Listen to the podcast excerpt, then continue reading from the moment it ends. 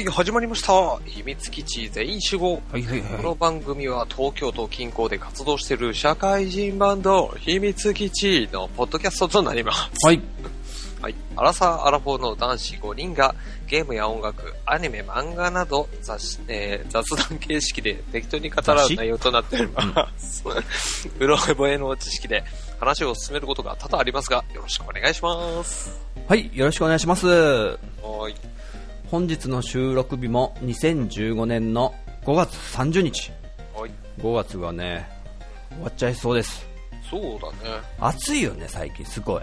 暑い。昨日とかやばかった、夜。やばいよね。あの、今日はでも、さらに暑いらしいですよ。ああ。35度とかいっちゃうんじゃないのぐらいの。はい。昨日は久しぶりにあの、エアコンつけたからね。あ、本当？ういや、つけないとね、無理はしちゃダメだね。ん。ねうん。皆さんもちょっと熱中症に気をつけて。え。ねはい。ということで、本日も、えー秘密基地のジンタとトヨッツの2人で、えー届けさせていただきますということで、パーソナリティ改めて紹介すると、はい。えー高校生の頃、うん。ウィザードリー3に真のボスがいるかいないかで友達と揉めに揉めたギターのジンタです。そして、えー、小学生の頃だったかな。初代ロックマンを泣きそうにながら、泣きながら、なりながら頑張ったけど、クリアできなかったトヨッチョです。泣きながら頑張ったんだね。もうね、最後の、最後の方の、なんだっけあれ、イエローデビルだっけ？うん。あいつで積んだ気がする。俺ゲームでそうやってでもない、そういう泣き方ってしたことないな。上で倒す、どんな感じちょっと、もうなんだよこいつもう。っていう感じでも、勝てよって、無理だよって。全然当たんねえよみたいな感じだったり、こう移動するときに、こう、何、分裂してこう、右から左に移動するみたいな感じで、それを避けなきゃいけないんだけど、もう、いろんなところに、こう、まあ、あの、移動する、こう、部分で飛んでくるタイミングはあるんだろうけど、なるほど。もう、なんか、小さいからさ、もう、どっから飛んでくるのかよくわかんなくて、もう、全然避けらんなくてさ、もう、ほんと泣きそうになってる気がする。ちなみに今の技術というか、今のテクニック自分が持ってる、それだったらクリアできる？クリアできるかどうかわかんない。どうだなるほろどですね。うちょっとわかんないけど。うん。ちなみに僕の方ですけども、うん。えー高校生の頃ね、ウィザードリー3を友達に借りて、その友達に、なんかこう、真のボスみたいなの、あいつ強かったね、みたいな返すときに、うん。私、ね、うん言ったらですね、そんなのいないよって言って、いやいやいやいやいや待てよと、いるっつうんだよっつって、う。ん。いや、いないって言われて、うん。いや、じゃあこの装備を全部合わせて、この条件でそこに行くといるの？っつったら、うんいないっていうの、もうはっきり、いあ本当はいるんだとかじゃなくて、うん。いるわけがないよみたいなことをすっごいね、硬いやつで、くっそーと思って、うん。あ、わかった、もうじゃあ、そのカセットもう一回貸せって言って。で、家に持ち帰って、うん。僕、そのラスボスというか、真のボス出して。写真を撮ったんですよ。当時はですね、スマホとかないですよ。デジカメもないですよ。ね。フィルムのカメラの時代ですよ。わかりますね。映るんですとか、そういう時代に、まあ、家にあったフィルムのカメラ使って。で、撮ったんですよ。で、賭けをしたんですよね。いる、本当にいるって証拠見せたら、じゃあ500円な、っつって。おう。お、いいよいいよ、っつって。でね、手間かけました。フィルムだから現像するじゃないですか。そこまでして、うん。出てきた写真で、そこで初めて写真見るんですけど、すんげえボケてて、ぼやぼやって。あの、テレビ画面撮るのって難しいんだよ、ゲーム画面撮るのってね。あねの、ファミコン雑誌の初期の頃もすごい苦労したらしいんですよ、あの雑誌の編集者さんたちが。なので、そのボケボケになった写真も、これじゃ認めてくんないかなと思って、ほらって見せたら、うん。あ、こんなの多分いないな、見たことない、これマジだね、みたいな風に言ってくれて、おう。500円もらったと。マジだ。まあそれもね、現像代とかでチャラですよ。そうだよね。っていうね、ちょっとね、こう、僕性格的に意地になる部分があったりして、もう見せてやるよ、証拠みたいな。まあね、リアル逆転裁判みたいなことをやったと。そんな思い出がウィザードリー3にはありますというジンタでしたということで。はい、そんな感じなんですけども、最近なんか、ありました？近況というか。そうですね。特にないかな。本当ですか？うんただね、僕ははい。あ、ごめんなさい。いいですよ近況、近況っていうわけじゃないんだけど、えっ、と、来週？来週の木曜日か。えー、6月4日になるかな。に、あの、風来の試練あるでしょ。ほうほうほうほう。あれの新作がね、新作というか、まあ、少し前に、えー、風来の試練5が出てたんだけど、うん。それの風来の試練5プラスってやつが、うんうん。えー、プレイステーションビータの方で出るうんでね、ちょっとそれ、あの、久しぶりに試練を買ってやってみようかと思ってるんで、楽しみにしてます。はいはいはい。試練シリーズは結構やってんの？あのね、そこまで何作もやってないんだけど、前ちょっとやってて、ん。うん。で、ちょっとやらない間があったかな。つっても、そのやってたっつっても、 one、two ぐらいまで思うから、うん、久しぶりにちょっとやってみようかとして、期待しています。あれはね、難しいよね。難しいね。僕はね、あんまりちょっと合わないんですよ、実は。ああ、いわゆるあの、ローグライクな。うん。全部リセットされて、レベル1に戻るみたいな感覚が、うん。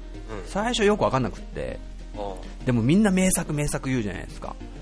うん。どう、どうすりゃ楽しめるんだと思って、結構いろいろ試行錯誤したりとかしましたけどね。おーまあでも、じんちゃんの気持ちはすごいわかるよ。うん またレベル1でね、身ぐるみ剥がされて。また初めからかよっていうね。あと、運みたいなのもあるじゃんね、あれって。ランダムにマップがね、出てくるから、ねなかなか難しいよね。ですね。やりやすくなってるかもしれないですね、でも5となると。うん、そうだね。はい。じゃあ僕、ジンタの方の近況はですね、うん。あの、スター・ウォーズ展に行ってきました。おう六本木ヒルズですね。うん。うん。これ今やってるんで、うん。あのね、もうフィギュアとか、本当に使われ、使われていたあの、ヨーダのね、うん。ヨーダだったかな。まあそういうのとかが実際に置いてあったりとか、お小道具とか、あと、歴代のジェダイの騎士たちが使ってるあの、ライトセーバーね、もうずらーって並んでたりして、うん。僕大興奮。でもうちの奥さんはあんま興奮してないって いつものやつです。温度差が。そうそう。僕必死で説明してるんですけどこのねアナキンがねダークサイドにねみたいな話を、ね、するんですけどうーんみたいな。いつものやつです、まあ、12月のね公開が新作の公開をすごい楽しみにしているということで行ってきましたということでした。おい。はい。ちょ、ちょっと聞きたいんだけどさ、その、えっ、と、ライトセーバーあるじゃん。はいはいはい。それって何？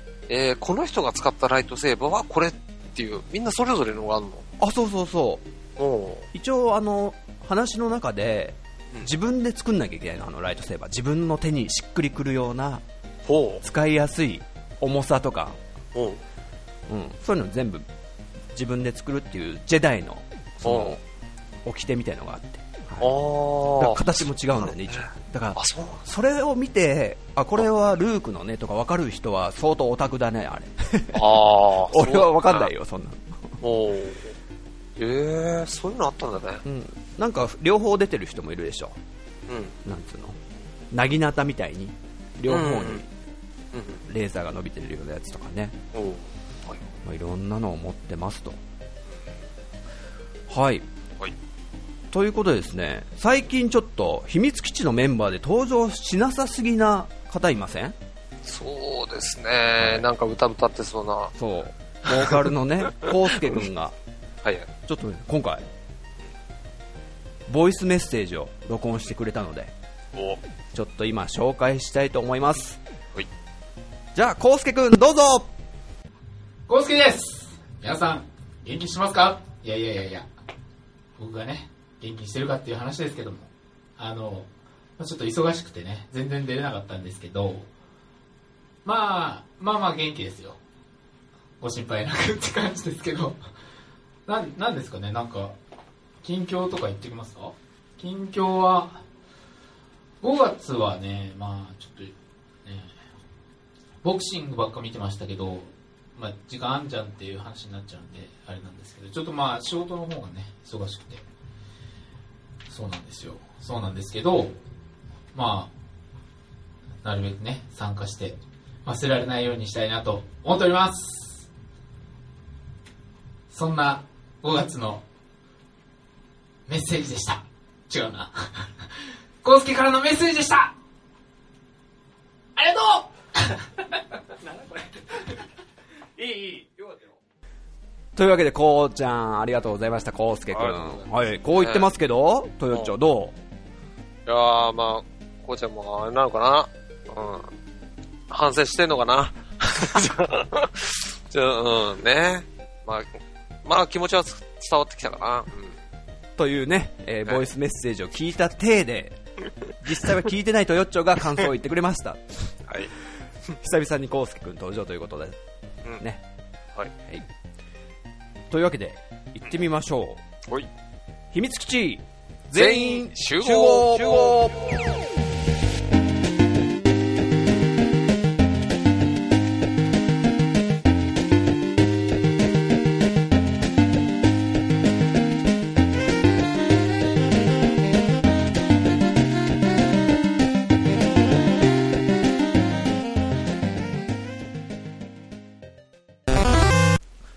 はい、ということで、はい、第30回。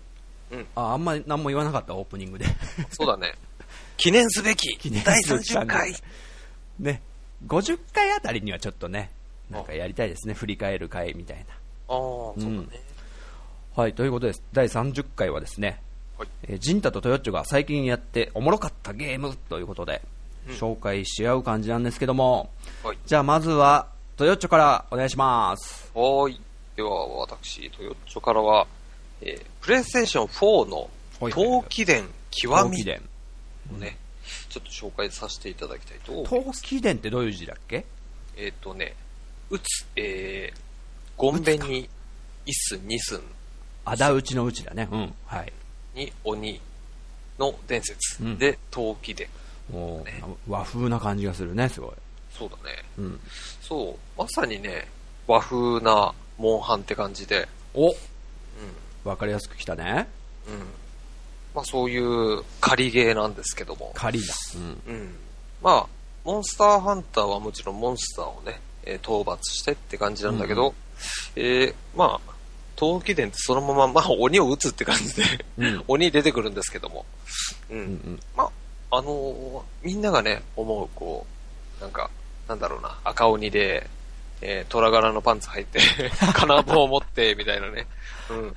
まあ、そういう人型の鬼もいるんだけど、うん。えーまあ、それ以外にもね、なんか、なんだろう、雲みたいなやつとか、うんちょっと和風な感じなんだよね、やっぱね。うんそういうモンスターもいろいろ出てくるんでね、はいはい。うん、結構楽しめるんですけども。まあ、モンハンと同じ感じで、4人まで一緒にできまして、うん。うん。えっと、一番初めは PSP と、えー PS ビータで、えー出てたソフトで、まあ、陶器伝っていうのがありまして、うんそれの、えーパワーアップ版で陶器伝極みっていうね、うん。極めるっていう字でね、はいはい。ついて出まして、えっ、と、一番初めの陶器伝はもちろんやっておりまして、その時にハマっては、意外と面白いなと思ってハマってはいたんだけど、うん、あの、陶器伝極みが、えープレステ3と、えービータかな。で、えーあ、ごめん、PSP もあったかな。うんうん。で、出たんだけども、その時にちょっと他にまたやるゲームがあったりしてて、うん。ちょっと今買うとまた、うん、こっちのゲームがあるかあらなと思って買わなくて、競り負けちゃった。競り競り負けちゃって、うん、で、ちょっとまたやらないのであったんだけど、えーまあ、今回ね、PS4 で、プレイステーション4で、まあ、さらに、えー画面が綺麗になって出るということで、うん。ああ、ちょっと、ちょっと、やりたいな、と思って、うん。で、ちょっとね、また買ってやってみたんですけども、はい。やっぱりね、面白くて。うん。あちなみにね、これ、あのービータで、陶器伝の、初代の陶器伝やってたとか、えー陶器伝極み、ビータではやってたんだよな、っていう人でも、セーブデータをね、えー移行することができます。おおうん。なので、ああ、ちょっと、ここまでやってたのにまた、プレステ4で最初からやるのかっていうことではなく、うんうん。うんもちろん続きからしたければ続きからもできるし、えーセーブデータを移行して、さらにそれを、その、初めからストーリーを追っていくっていうやり方もできたりとね、いろいろ対応しておりますので、うんう。ん。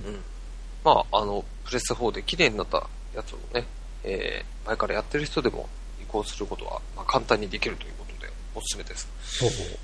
で、さらにですね、えーまあ、さっき言った通り、プレステビータの、えー同期伝極みもあるんだけども、えーこれとですね、オンラインで一緒にできます。素晴らしいね。うん。プレステ4とプレステビータでこう一緒にできるってことで、うん。だから、えーその、ビータのやつで前から極みをね、買ってやってたんだけど、えーお前プレステ4買ったのか、いや、じゃあ機種違うからっていうね、その垣根を越えて一緒にできるので、うん。わざわざこう買い直さなくても、昔から持ってる友達と一緒にできると。うんまあ、システムで面ではそんな感じでして、うんうんうん。でね、あの、前にちょっと、えーゴッドイーターの話をね、させてもらったと思うんですけどうん。も、ですね。はい。このね、陶器伝もね、あの、まあもちろんキャラがいろいろ出てきてて、うんえーまあ NPC ですよね。はいはいはい。で、じゃあ今回はこいつとこいつとこいつを連れて、えー一緒にクエストに行こうとか、うん。うん連れて行けるので、えーいろいろね、まあ、人によって選ぶキャラが異なってくると思うんだけど、そのキャラのね、ストーリーがまたそれぞれあるんだよ。あら。いいですね。だからね、結構、そういうね、ストーリーが出てくると、キャラにも愛着が出てくるし、うんああ、こいつこんなと一面があったのか、もうなんだよ、言早く言ってくれよ、みたいな。大事だね。そういうのは。で、そうどんどん好きになっていくよね。キャラが。そうそうそうそうそう心が近くなるよね、何かね。そううん。だからそういう、なんか、結構、キャラ一人一人のストーリーがあるから、えー愛着も出てくるし、ストーリー、どう次どうなんだ？あなんか、こいつが攻めてきて、こいつがやられたらしいぞとかね。うんうんうん、結構引き込まれるストーリーもあったりするので、うん、次が見たいっいいね。ていうね。その世界になんか自分がさもいるかのような気分になれるっていうのがね、そうそうそう。結構ね、俺そういうの好きなのよ。うん。お、俺が助けちゃうとかね、うん。行きたくなっちゃうでしょ？あるある。あ、いいですね、それ。うん。そうそう。そういうね、なんか、あの、まあ、NPC ではあるけど、やっぱりそういう、なんか心を通わせ、一緒に倒しに行こうぜそういうね、なんか、熱いストーリーがいいです。あったりするので、いいですねすごい、うん、ストーリー重視な人にもおすすめです。でね、やっぱり、今回のね、えー極みで、さらにやっぱり鬼とかが追加されているので、うんうんうん。俺と同じように、陶器伝の一番最初のしかやってないっていう人にも、全然楽しめると思うのでね。あ、もちろんあれか、あのー極みで追加された、えー防具とか、えー武器とか、そういうのもあったりするみたいなので。俺はね、まだそこのレベルまで達していないんだけども、うん。うん。すげえね、楽しんでやらせていただいておりますよ。おうん。ーいいですね。は面白そうだね。い。しんちゃんもね、うん。もしよろしければ、ね、プレステ4に入る、まあ、きっかけのソフトとしても、あんまりじんちゃんはモンハンとかってやんないよね。さっぱり、さっぱりやったことないんで、うん。うん。でもね、やってみたいなっていうのはあるんで、うん。だから、その3つがあるわけじゃんね。モンハンと、陶器伝と、ゴッドイーター。そう。どれがいいって、ゴッドイーターがいいって言ってたっけ？こう。ゴッドイーター、そうだな。あのー、モンハンよりは、やり、やりやすい感じではあるかもしれない。うんうんうん。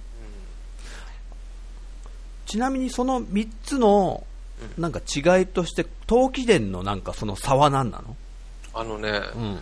陶器伝はね、最初に言った通り、すごい、和って感じだよ。あ日本ああ、そっか。うん。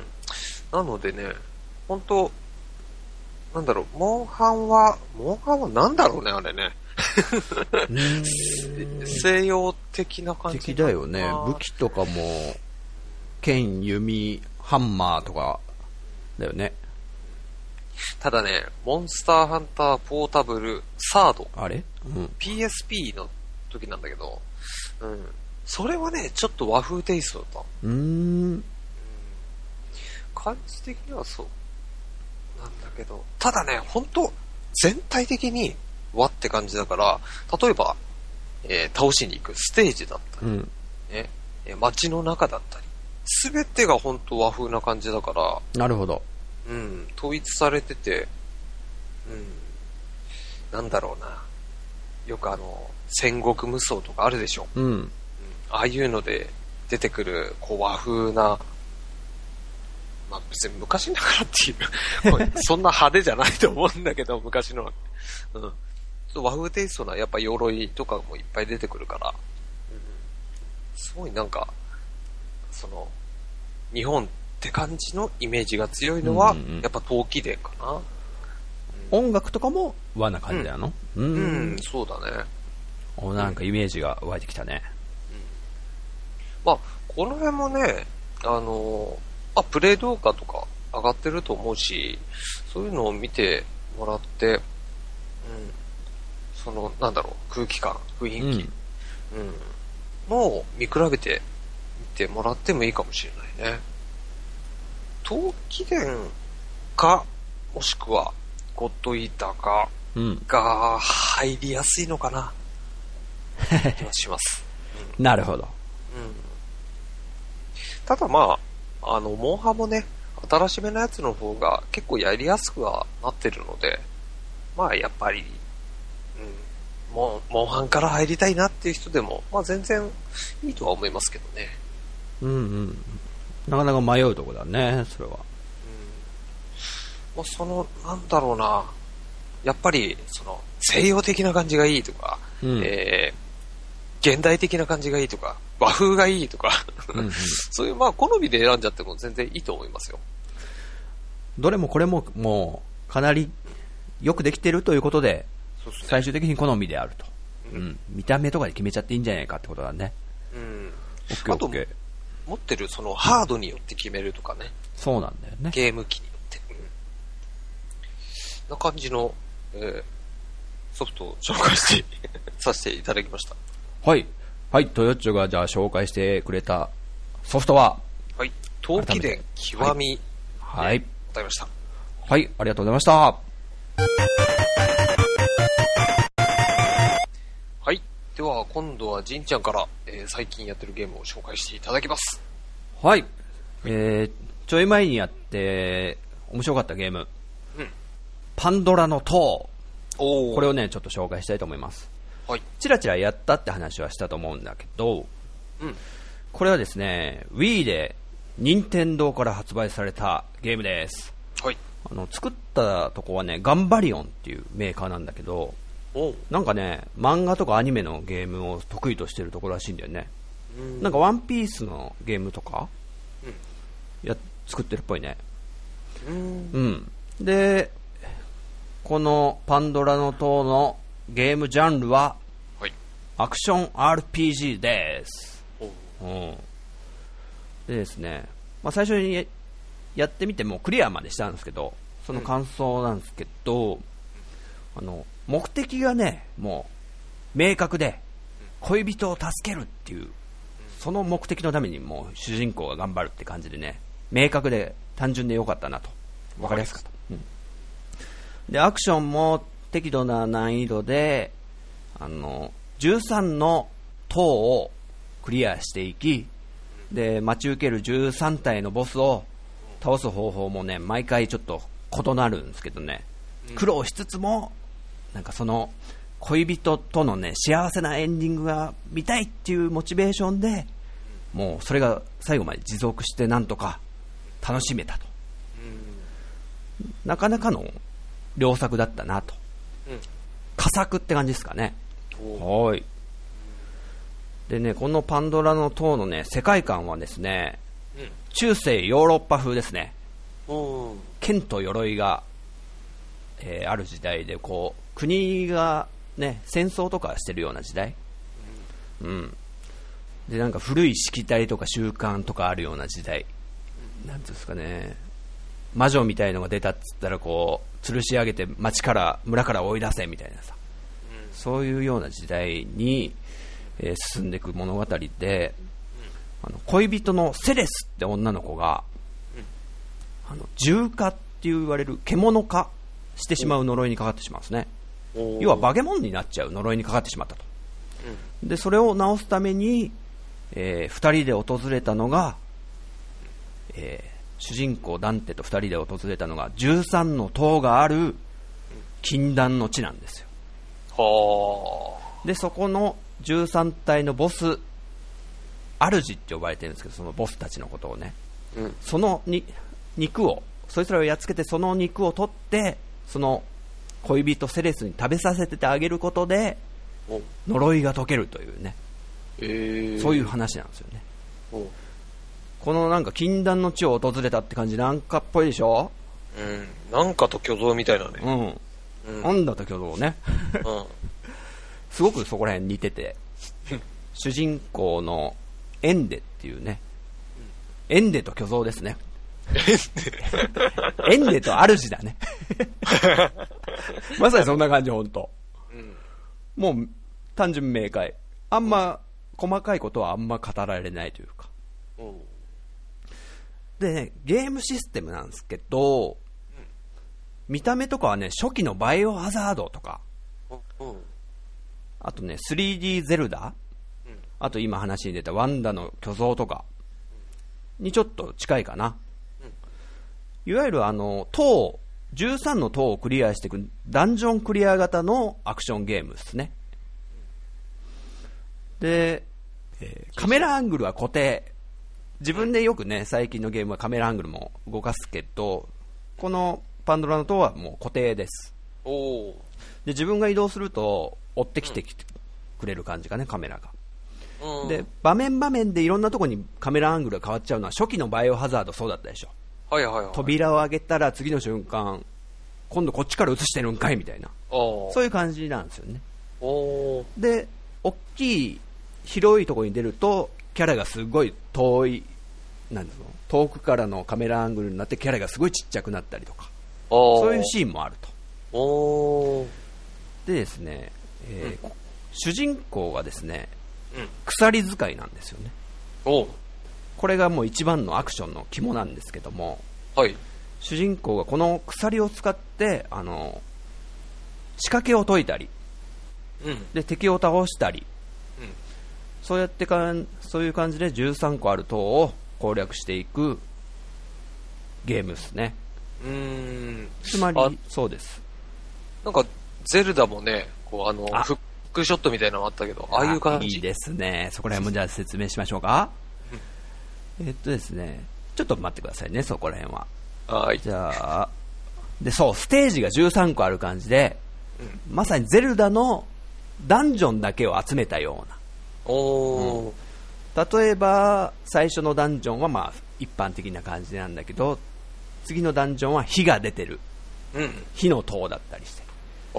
で、火と来たら次は、ひなんだ？水の塔？水が。水ない。そういう仕掛けがもうあるような塔ね。うん。えーそういう感じで進んでいくと。うん。で、一個一個の塔をクリアするたびに、あの、ストーリームービーが入るパターンですね。で、そうすると徐々に、その、塔の謎とか、なんでその13の塔が、あ、こんなとこにあるんだろうと。ほうほそういう謎が解けていったり、あと、恋人のセレスにかかったその化け物になっちゃう呪いはなぜかかってしまったのかとか。そういうのも徐々に判明していくって流れですね。おーなるほど。感じですね。おー。気になるね、その重化の。そうそうそ呪い。うで最後どうなるのかなって感じでもううん。行きたくねえけど行くかって感じでさ塔に行くわけだはいはい。ちなみにその塔に行くまでのフィールドとかも一切ありません、ああ、そうなんだ。うん、もうなんとかの塔ってこうずらーっとリストアップされてて。で一回クリアしたとこはもう何度でもまた戻ったりもできるとうーん。そういう感じですね基本的には順番に進んでいく感じなんですけどうん。はいで先ほど言いましたように主人公の武器は鎖です。イメージがねあの悪魔城ドラキュラの無知使うでしょあれ、うん。最初の初期の頃ピシャーンっつってさうん。で魔法の鎖を自由自在にこう操ると。で例えばその鎖を使うと敵を縛り付けてうん。動けなくしたりとかねうん。うん。でその間に剣で殴るとかはい。あ、剣もあんだ。そうなんですよ。一応持ってるんですけど大体ほとんど鎖になっちゃうんですよね最後の方。攻撃力強いし鎖の方。であと敵をこうちっちゃい敵だったら鎖をうん。で捕まえてブルーンブルーンって振り回したりとか。それによって周りの敵ぶつけたりとか。うん。あともしくはそのちっちゃい敵をどっかに投げちゃったりとか。うん。そういうこともできると。うん。でさすがトヨッチョ先ほど言ってくれましたね、うん例えばその鎖を使って仕掛けを解いていくってことも可能で。うん。例えば遠くにあるスイッチを鎖を引っ掛けてピュンと引くと。うん。これ Wii リモコンなんで。ヒュッと引くことで、はいまあ、釣りの要領ですね。うん。釣ってるような感じ、はい、とかあと天井に引っ掛けてこれ、うん。先ほど言いましたね。なんだっけ？ゼルダの。フックショット。Yes, I do それですよ天井に引っ掛けて。こう鎖でブルーンとあっち側に飛び移ったりとかうん。そういう感じでもうこの鎖がすごく重要でうん。もう鎖なくして語れないとうん。それを駆使して進んでいくみたいな。話ですねこれがね Wii リモコンとすごい相性が良くってうん。例えばそのどっかに引っ掛けられそうってと場所があったらポインターで当てればいいわけであってうん。これはもう Wii リモコンの特権だなと思ってねそうだ。うんこれが相性がすごくいいゲームですね、うん。Wii リモコンならではですねうん。でボリュームの方なんですけどはい。だいたい1つの塔は1時間か2時間ぐらいで解けちゃいます。うん、であの13個あるから、まあ、大体20時間前後で。全部クリアできちゃうぐらいのボリューム。これはこういうゲームではまあ大体妥当な感じなんですかね、うん、そうかうね。ん、で、えーあともう1個うん。これ大事な部分なんですけどもうん。恋人のセレスがですねうん。その主人公エンデを帰りを待っててくれてるんですよ。でそれがもう全部の13個の塔が見渡せるような場所に立ってる建物で。そこに待ってるんですけどうん。実はね、えー塔に冒険に出かけるとですねうん。カウントダウンが始まるんですねえ？いわゆる一定の時間が経ってしまうと。その恋人のセレスちゃんがですね。化け物に完全になってしまうんですよはつまり時間制限で塔をクリアしなきゃいけないとあ。あ、そうなんだ。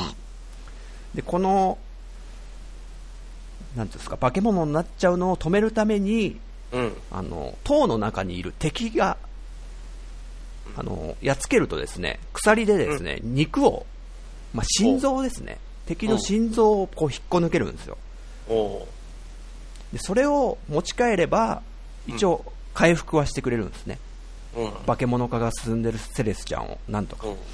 なのでまめに帰んなきゃいけないというはあ、なるほど。で肉の種類によって回復量が違うんですけど、へえ、うんちょっと生きのいい肉をは完全回復してくれるんでまたその時間フルに活動できるんですけどちょっとしょぼい肉持って帰っちゃうと 3分の1ぐらいしかいけなかったりとか。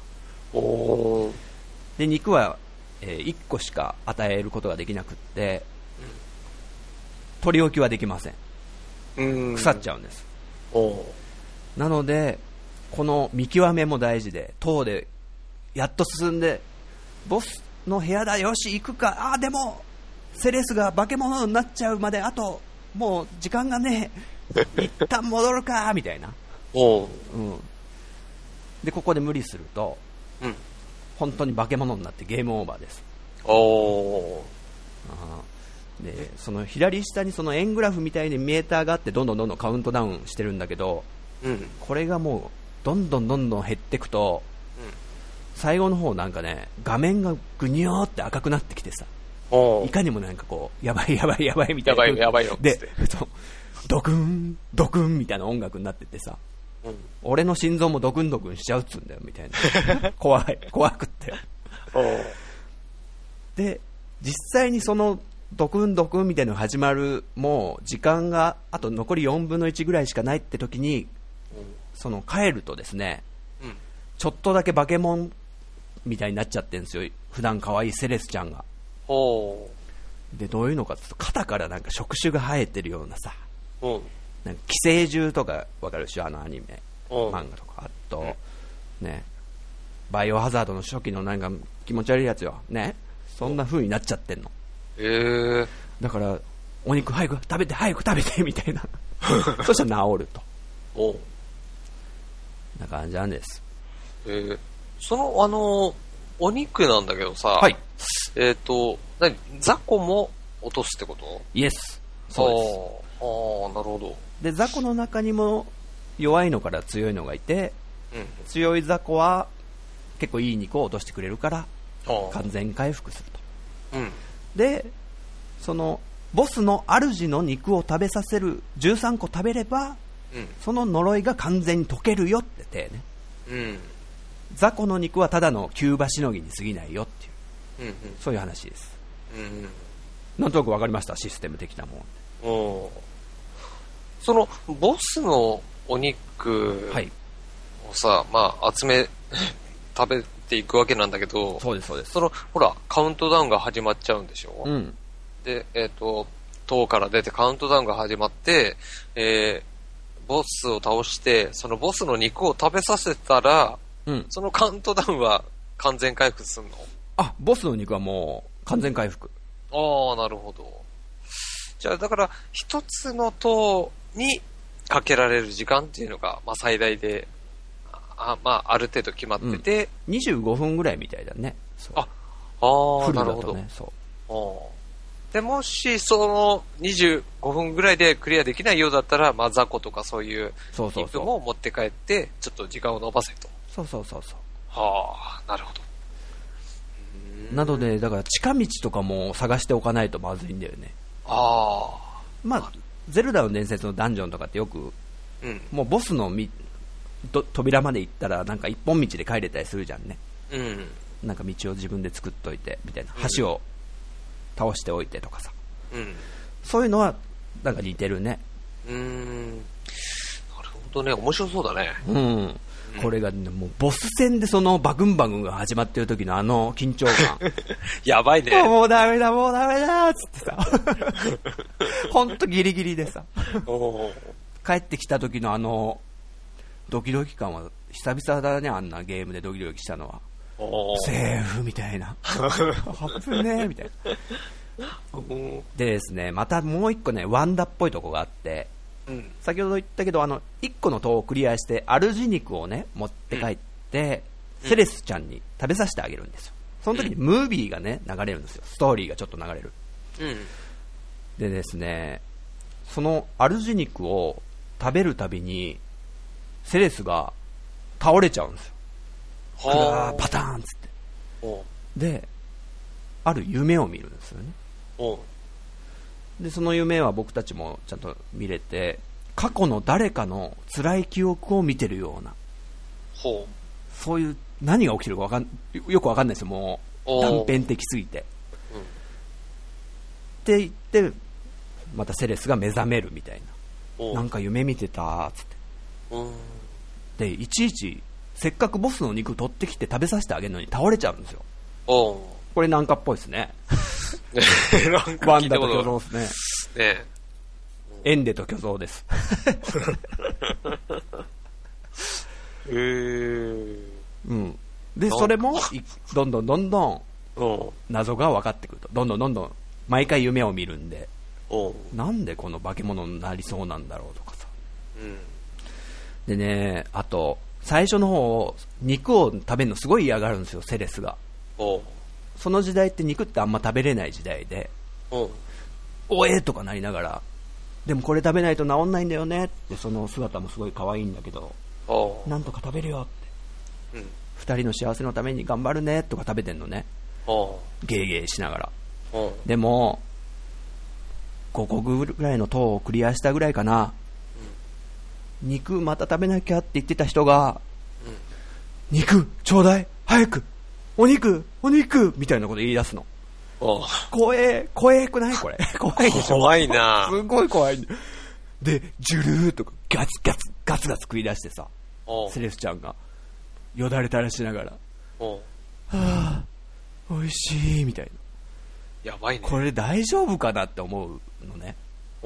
最後まで食べさせちゃって。ねでもそれしかないし、うん。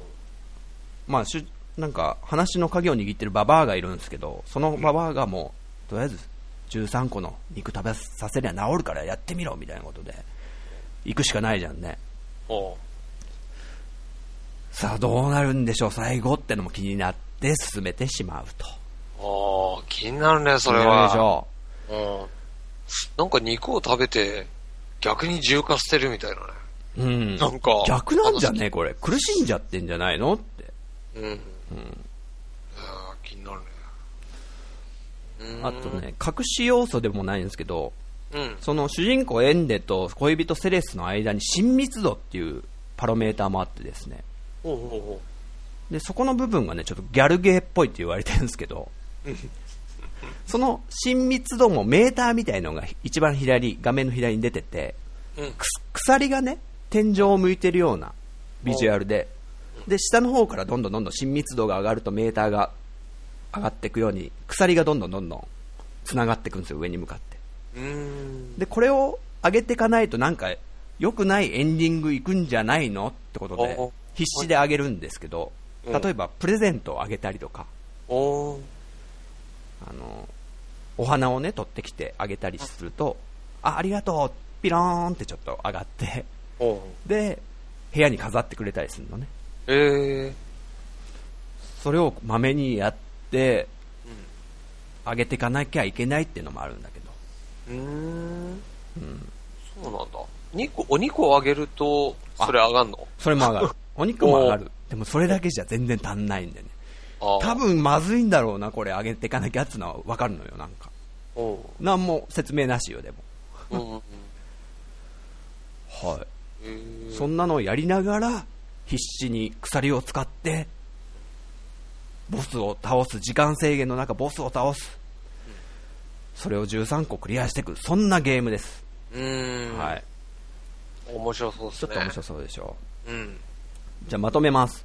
うん。あの、このパンドラの塔、ゼノブレードクロスまでのね、つなぎのつもりのぐらいの軽い気持ちでやったんですけど、まあ評判の良さと、あと値段が安かったんですよ、ダウンロード。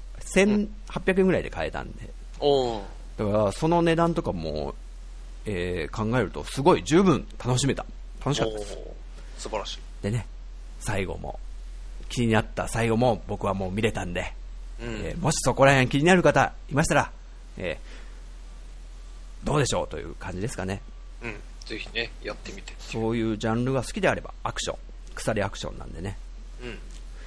ね、まあ、プレイ動画でも見れちゃうんですけどね。というわけで、ちょっと面白かったゲーム、パンドラの蝶、パンドラの蝶って言っちゃって、パンドラの塔を紹介させていただきました。おい。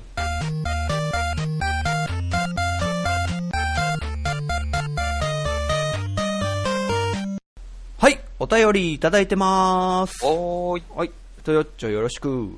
はい。えー、では、カリーさんからいただいています。はいはい。はい。27回まで拝聴させていただきました。ファイナルファンタジー3って名曲が多かったよなぁと改めて思いました。えポッドキャストでは著作権の壁があり、イントロを伝えづらかったと思いますが、YouTube で検索して原曲を聴きながら楽しませていただきました。はい。はい。先日、中古で DS 本体を購入したので、ドラクエ9をクリアしたら、次は DS 版ファイナルファンタジー3やクロノトリガーをプレイして、名曲を再度堪能してみようと思います。えードラクエ9ですが、実際にプレイしてみた結果、ディスられている内容に納得がいきました。えーね、物も物語がサクサク進むのですが、なんか単調で謎解きもぬるく、えーゲーム音楽も含めあまり印象に残らない感じを受けました。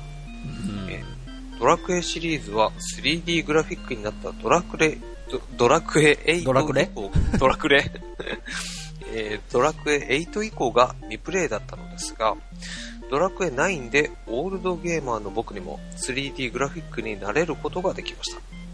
この調子で積みゲーとなっているドラクエ8や、先日、メイコからもらった Wii 本体にインストールされていたドラクエ10にも挑戦したいと思います。ということでございますね。はい。カリさん、ありがとうございます。はい、カリさん、ありがとうございます。はい。えー、よかった、ドラクエ9ね、結構悪口言っちゃったんで、カリさん、もしかしたらもう、ちょっと、嫌がっちゃったかなみたいなね、怒らしちゃったかなとか、ちょっとドキドキしてたんですけど、お便りいただいてよかった、安心しました。すいませんでした。でもね、ちょっとやっぱ納得してもらえたみたいで。なんかね、ポンポンポンポンね、確かに、ドラクエ9進んじゃうんだよね。だって、トヨッチョとミッチーさんがストーリー全然覚えてねえって言ってたぐらいだから。引っかかりがない。で、さらにクリア後のこの地図交換が結構うん。ね、大事な部分だったじゃないですか、楽しめる。ー、そうだね。でも、それって今やってる人ってできないよね。だって、みんなやってないんだもん。そうだね。うん。うんそれはちょっとね、なんか、しょうがないのかなとは思うんだけどね。流行ってる時が一番楽しいという。うん。なかなか難しいとこだな。ですね。まあそういうすれ違い通信っていうのもね、その DS ならではの面白い要素ではあると思うんだけど、その流行ってる時じゃないと、ねそれは、その辺は楽しめないよっていうのは、いかがなものかっていうところもある、ね。だから、あくまでおまけにしてほしいよね、それは。ああ、それを結構メインの楽しさになってしまうと、うん。ね、ちょっと様子見てる人だっているしね、こう、ゲームを買うの。結構、俺なんて遅れて買うことが多いですから。安くなってからにしいよとかさ。えそこは、ちゃんとしてほしいということで、ドラクエ9をね、どうしてもディスってしまうんです、僕は。ストーリーもなんかね、そうなんだよな。この前もなんかチラッと言ったけどさ、うん。なんか、すっごいあっさりしてる感じで。そうそうそうそう。嘘でしょ？これ、裏の世界とかあるんじゃないの？ねなんか、もしかしたらって思ったからね、本当終わりかよって思ったから。そうなんだななんかね、もうちょっとなん、なんだろう。ドラクエは結構王道 RPG な感じでねう。ん。うん。ただ、まあちょっとこう、なんだろう、濃厚な部分はやっぱあってさ。うん。まあ掴みどころっていうんですかね。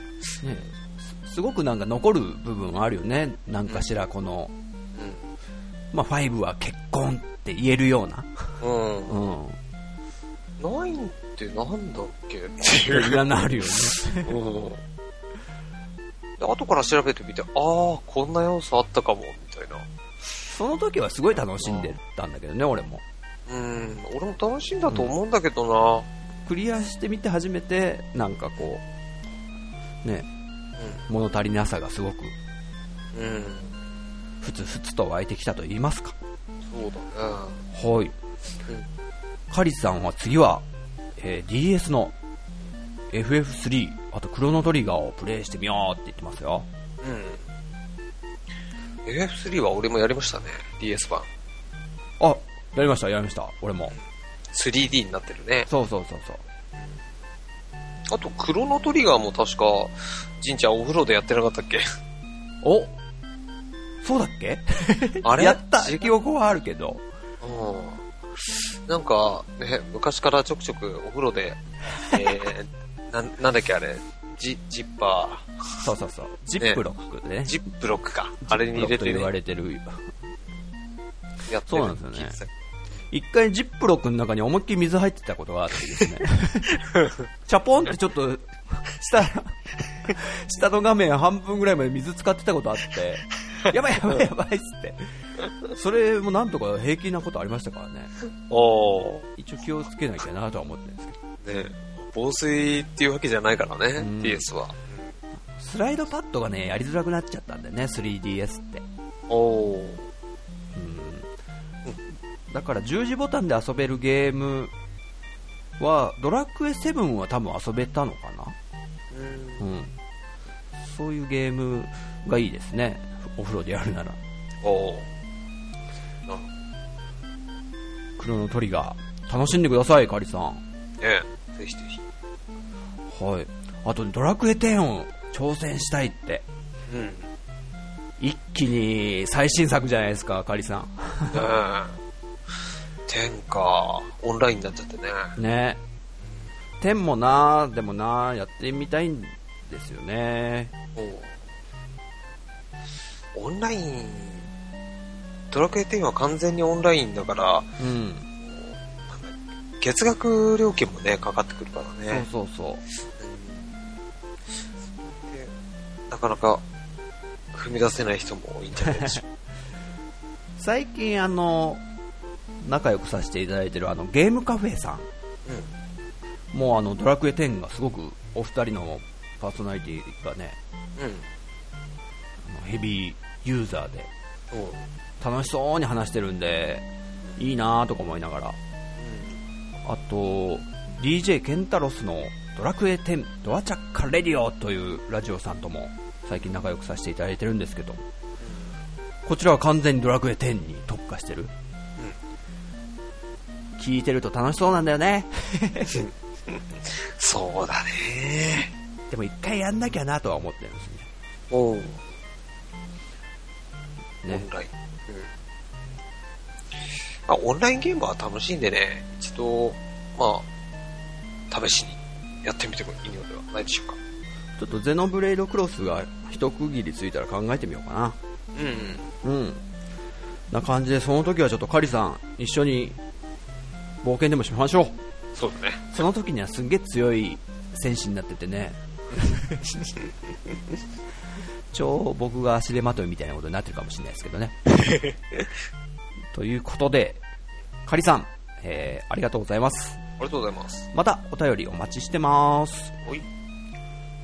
はい。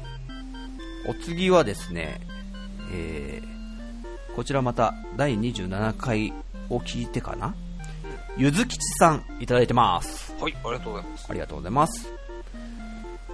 秘密基地の皆様、こんにちは。こんにちは。お便り読んでいただいて、嬉しさのあまり、ベッドから大よろ転げ落ちました。危ない危ない。危ないです。ありがとうございます。大喜びをね、使っていただいてると。えーぜひとも、ゼノブレイド、ネタブレ、ネタブレっつっちゃった。ダブル。ゼノブレイドのネタバレ座談会を予定されておりましたら、参加させていただきたいですだって。いや、もうぜひぜひ、ちょっとお願いします。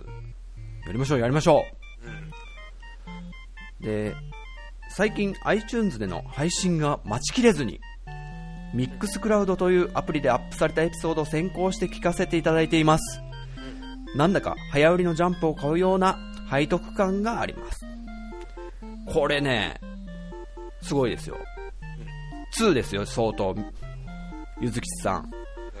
ミックスクラウドっていうのは、あの、音、音声だけをね、アップできる、あの、YouTube の音声版みたいなやつですね。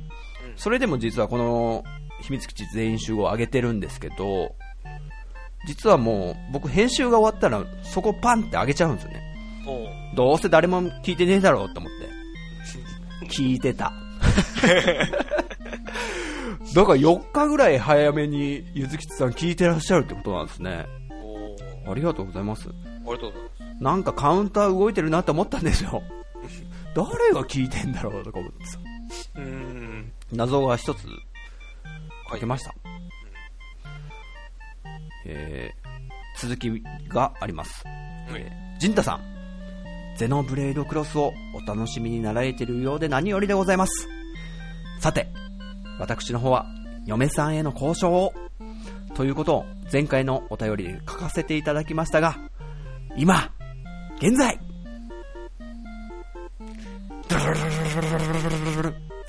ゼノブレードクロス、購入しておりません。イエーイ。ーイ。イエーイどうしたんですかゆずきさん。聞いてみましょう。えー、飲みの心臓を持つ私は、生後半年の赤ちゃんを必死に面倒を見てくれている空気の中でゼノブレイドクロスやりたいから Wii U 買えって、ええ？あ、買ってええ？と言える勇気がありませんでした。うん。確かにね、ちょっとお子さんがこんだけ小さいと、なかなか、はい、ゲームをするということ自体がはばかられるはばかられるわけではないのですが、ゼノブレイドクロスをするためだけに Wii U を買うという理由だけではパンチが弱い気がするのです。できれば Wii U を買うことによって嫁さんにも子供にも利益が出る理由を考えたいのですがなかなか思いつきません。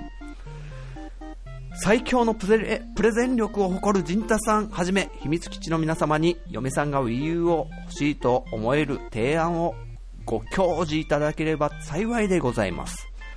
ではまたお便りさせていただきますということです。はい、ゆずきちさんありがとうございます。りがとうございます。Wii U なかなかねでもお子さんがいらっしゃるんですからここら辺ちょっとねミッチーさんにね秘策を考えてもらいたいですねうん。そうだね。俺もね、これを、あの、読ませてもらって、うん、考えました。おう無理だね。ちょっと待ってよえ もう、いや、自分に子供がいたと思ったら、それずっと、厳しいなと思って、でどうしようと思い、いろいろ考えたんだけど、なんかね、やっぱこ、子供がいる状況で、ちょっとね、自分的には思いつかなかった。申し訳ないです。うん俺はねあの赤ちゃんがね喜ぶようになんかそういう可愛いゲームを例えば何なんですかね。まあスプラトゥーンでもいいじゃないですか。うん。最近発売されてもうめちゃくちゃ盛り上がってる。はいはい。ス。プラトゥーンとかもカラフルで可愛いキャラだから、えー子供のなんていうんですかあれ。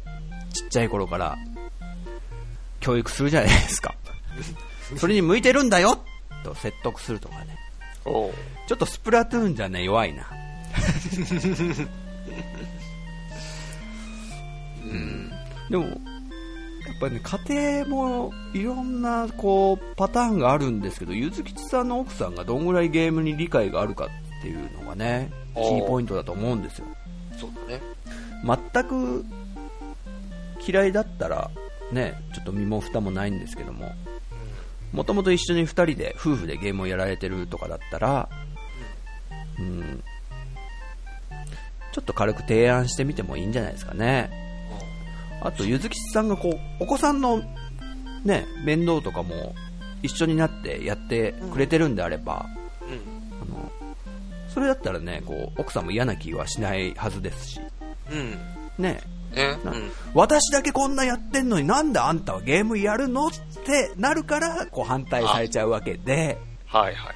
あここまで全部やってくれてんだからいいよいいよってあゆずちゃんも買ってよみたいな っていう風にやっぱ仕向けるのが一番いいと思うんですけど、ああ、なるほどね。そこの感覚っつうのはやっぱりこうねおゆずきさんがこう家庭でこうね感じてる空気しかわからないのでうん。そこはねし仕向けていったらどうでしょうかはい。うん。たまには、ね、ゆずちゃんも休んでいいんだよって言われるぐらいにこう、もう全部やってあげるとか。うん。じゃあちょっとやすぎな休んではい、こんなもんがちょっと届いてるんですけどって箱から出した理由。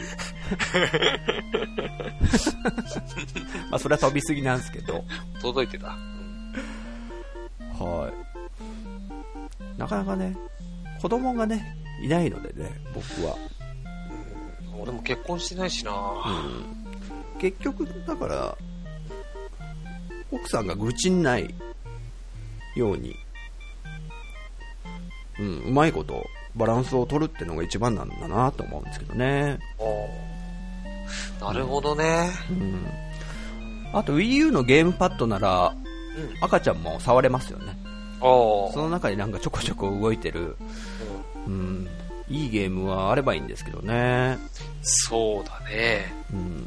なんかスマホだとこう、なん、なんだろう。小さい子にやらせるようなゲームなのかな。読み聞かせみたいな。はいはいはいこう絵本みたいな感じなのかわかんないけど、うんうんそういうのもあったりするよね。うん。そうだ、そそういうのが、なんか Wii U にもあればね、いいのかも。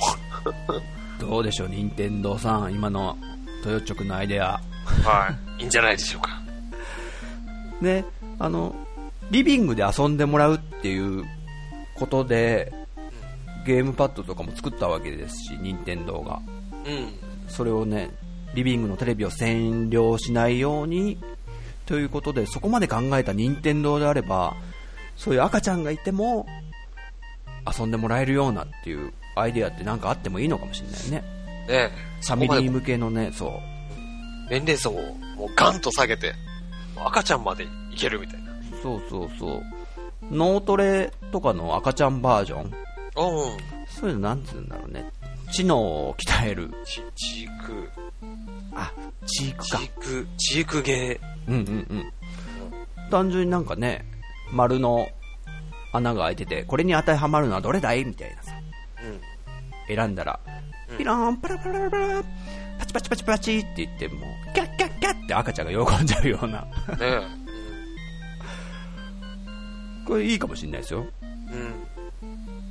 絵本的なやつだったらね、うん。で、まあちょっと安めで出てればね、お母さんもちょっと買ってあげようかしらとか、あるかもしれない。うんうんうんいいんじゃないかな。うんねえ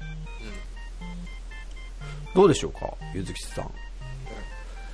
ちょっとね、あの、ゼノブレイドをすごく愛していただいているので、ぜひね、ゼノブレイドクロスも、ん。うん。ゆずきさんにプレイしてもらいたいなーって、その話も聞きたいなとは思うんですが、ね、そこら辺をこう、まあ時間はね、かかってもいいので、うん。というか、そういう機会があれば、僕はちょっと嬉しく思います。思いますって言ったも。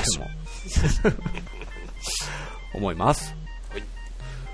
はい。はい、ということで、ゆずきちさん、ありがとうございました。ありがとうございます。えー、あの、ベッドから落ちないように気をつけてくださいね。お疲れ様でしまたお便りおお待ちしてます。はい。はい、お便りは以上です。た。はい。はい、皆さんありがとうございましたあ。りがとうございます。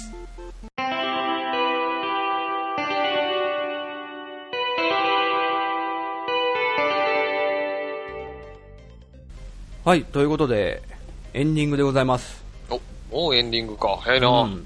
今日は、えー、ジンタとトヨッチョの最近やったゲームを、えー語ったというわけですけども、トヨッチョが、あ、ゲームね。陶器伝極み。はい。ジンタが、えーパンドラの塔を紹介させていただきました。はい。うん、パンドラの塔って需要あんのかな？おー俺はやりたいと思ったけどね。あ、本当？うんあありがとううんまあ最近ね、うん。配信されたわけだから、そっか。一応そんな古いゲームであるけど、またね、機会は与えられてるわけか。はい。こんな感じでね、あの、今年の、今年もね、なかなか良作に恵まれてるなと。古いゲーム、新しいゲームと、中で。ね、年末が楽しみですね、またこう、1年を振り返って。うん。ねまあ、メタルギアの新作だったり、うん。ね、楽しみなゲームはいろいろあるんでね。あ、一つね、心配なのが、はい。えー、あれ、なんだっけ、その、ワンダやらね、作ってる、えー方々が、新しい新作ゲーム作ってますよね。うん。もしかして？あの、トリコね。人食いの大橋トリコ。あれの情報が全然出てこないから、そろそろなんか聞きたいっていう感じではあるかな。うーん。全然見えないね。ちょっと長くかけすぎで、うん。開発してるかも不明だよね。開発してる方もモチベーション下がっちゃうんじゃないのかな。面白そうなんだけどなまあ最初さ、プレステ3で作ってるっていう話だったからね。あ、そうなんだ。うん。それは、あれ？ちょっと待って、プレステ4で作り直してるっていう話も出てないと思うから。うん。じゃあもうプレステ5じゃないのかな。5かなこの感じだと。うんねえ。何年後だよ。あのね、最近のゲームってやっぱ、ちょっと時間がかかりすぎちゃって、うん。辛いよね、多分開発の人も。うん。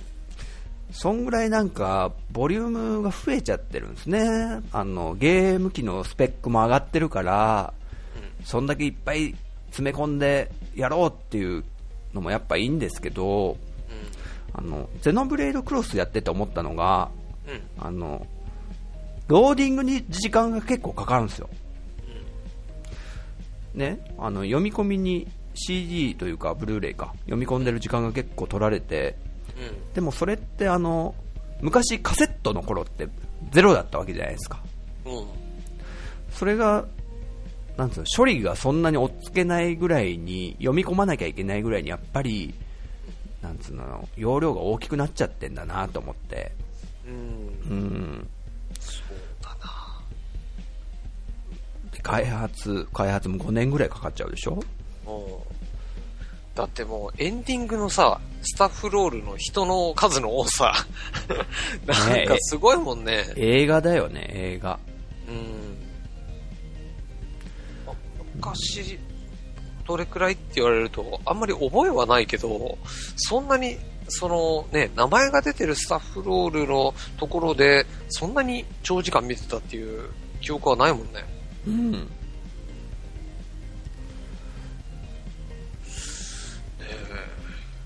そこがなんかもう会社的にも負担になっちゃってるのかなって。だからスマホとかにライトのやつにちょっとね力を入れていく方向ってのもなんかねうん。そのゲーム機のスペックが上がりすぎてるっていうのもうん。うん。あるのかなって思うんですけど、そうだね。うん、なかなか難しいところです。難しいですねもちろん楽しいんですけどねその綺麗な HD グラフィックでねねそういえばウィッチャー3ってのが面白そうなんですけど豊地君おー、ウィッチャー3、ワイルドハントってやつか。うんうんうん。それは？どうなんですか？面白そうっすね。面白そうっすね。はい。リストリストに入ってないですか？買うリストにはあのね、うーん、そうなんですよね。いろいあろ。そうなんだうん、あの、まあ、別に、あの、いや、買わないっていうわけではないんだけど、あー面白そうではある。ちょっとやってみたい。うんでもね、あの、とりあえずオンラインで一緒にやるっていうことはできない。というのがありまして、えーまあゲームがそういう作りなの？うん、一人用専用だね。あそうそうなんだうん。というのあって、えーまあそういうのもあり、えーお財布との相談もあり。うん。まあ、他ちょっのもっと面白いゲームというか気になってるゲームの方が優位に立ってると。それでまあ、もう少し、えーまあ若干様子を見つつ、もうちょっと安くなってからでもいいかなっていうのも、あうん、ありまして。って感じですかね。ただ、まあ、見ている感じでは、結構難しさもあんのかなうん。ああ、なんか、難しい。結構難易度高いのかなっていうのだったり、うん、まあ見てて、ああ、結構、こう、アクション、アクションゲームとして、やりごたえがあんのかなっていうのは、思ったりしてますね。ね、僕も面白そうって言ったけど、あの、多分怖くてやんねえだろうなと思うね。なんか一人で冒険してるでしょ、あれ多分。うん。もう、一人はコリゴリだうん。辛い一人で戦うっていうのが最近辛くって。うん。そのさっき話したパンドラの塔もそうなんだけど、たった一人でさ、塔の中に入ってくのよ。仲間と行こうよとか思うんだよね。リンクとかもそうなんだけどさ。うん。うん。なるほどな。なんかね、うん。多分僕の性格的にちょっとね、そういうのがあります。嫌いってわけじゃないよ。ちょっと辛いっていうだけ。うん。俺はまあ、別にこう、ひ一人自分のキャラだけでこう進んでいくっていうのは、まあいいっちゃいいんだけど、やっぱ、なんだろう、みんなでやる楽しさってあるからね。うーん、なんかな。その、オンでできんのかなって、最初思ってたところもあったんだよ。うん。うん。だから、え、あ、これ何一人用専用なのかって、ちょっとがっかりしちゃった部分もあって。そうか、じゃあちょっと様子見るかなっていう、まあ、勝手になんか、あの、みんなで何人かでできんじゃないかなって最初思っちゃってた部分があって申し訳ないんだけども、ああ、なるほどね。なんか変に期待しちゃってた ところがあったので申し訳ないんだけど、ちょっとがっかりしちゃった部分があって、そっか、じゃあ、じゃあ先にこっちのゲームちょっと買ってやってみようかな、みたいなところもあってね。うんはい、ところで、うん。浅沼さん来ませんね。そうだね。何も連絡が来ないね。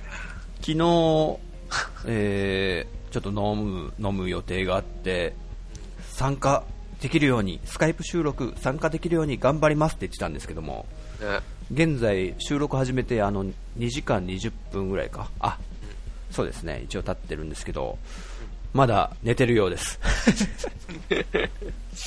まあ、これはしょうがないということで。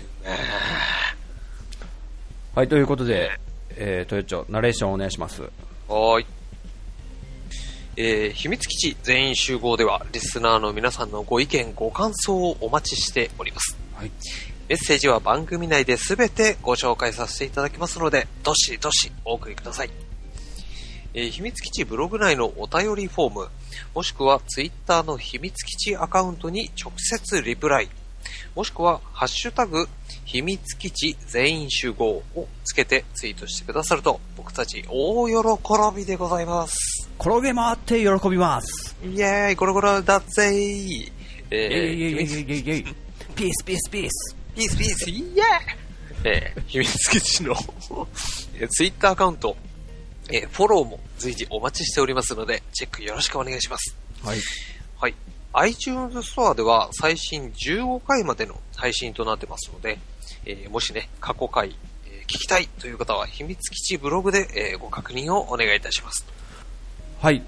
えー、で、告知なんですけども、うん。秘密基地、イベントを予定しております。イエーイはい。えーはい10月にですね、ライブイベントを開催します。はい。はい。第5回秘密基地文化祭と称しまして、えー10月の24日の土曜日、東京は池袋のライブインロサで行います。はい。はい。こちら秘密基地が演奏するのはもちろんなんですけども、あの、浅沼いじりやら、あと、ミッチーの頑張ってるのイントロ間違うか間違わないかとかね。うん。あと、コウスケくんが、えーメガネを外してると、全くお客さんが見えてないで歌ってるとかね。そういうとこをね、ちょっとうん。生の姿を見れると思うので、はい。そこら辺も楽しみに。うん。で、他のアーティストさんも、えーうん今現在お声をかけてる状態なので、もしよければ、えーいらしてください。はい。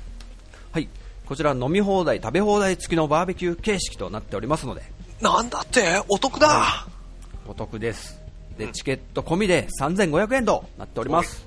はい。ちなみに、えー結構赤字覚悟でございます。はい。感じか。なので、ね、お客さんが来ていただける、いかいただいてトントンになるぐらいなので、はい。そこら辺はね、よろしくお願いします。お願いします。ということで、はい。本日のお相手は、秘密基地のジンタと、ベースのトヨッチョでした。はい、それではまた次回、秘密基地全員集合、お楽しみに楽しみ。さよならその、でんでんでんでんでんでんでん。なんだったうんやったど っこいしょ。どっこいしょ。なんだうんやった えい、ザオジンだ。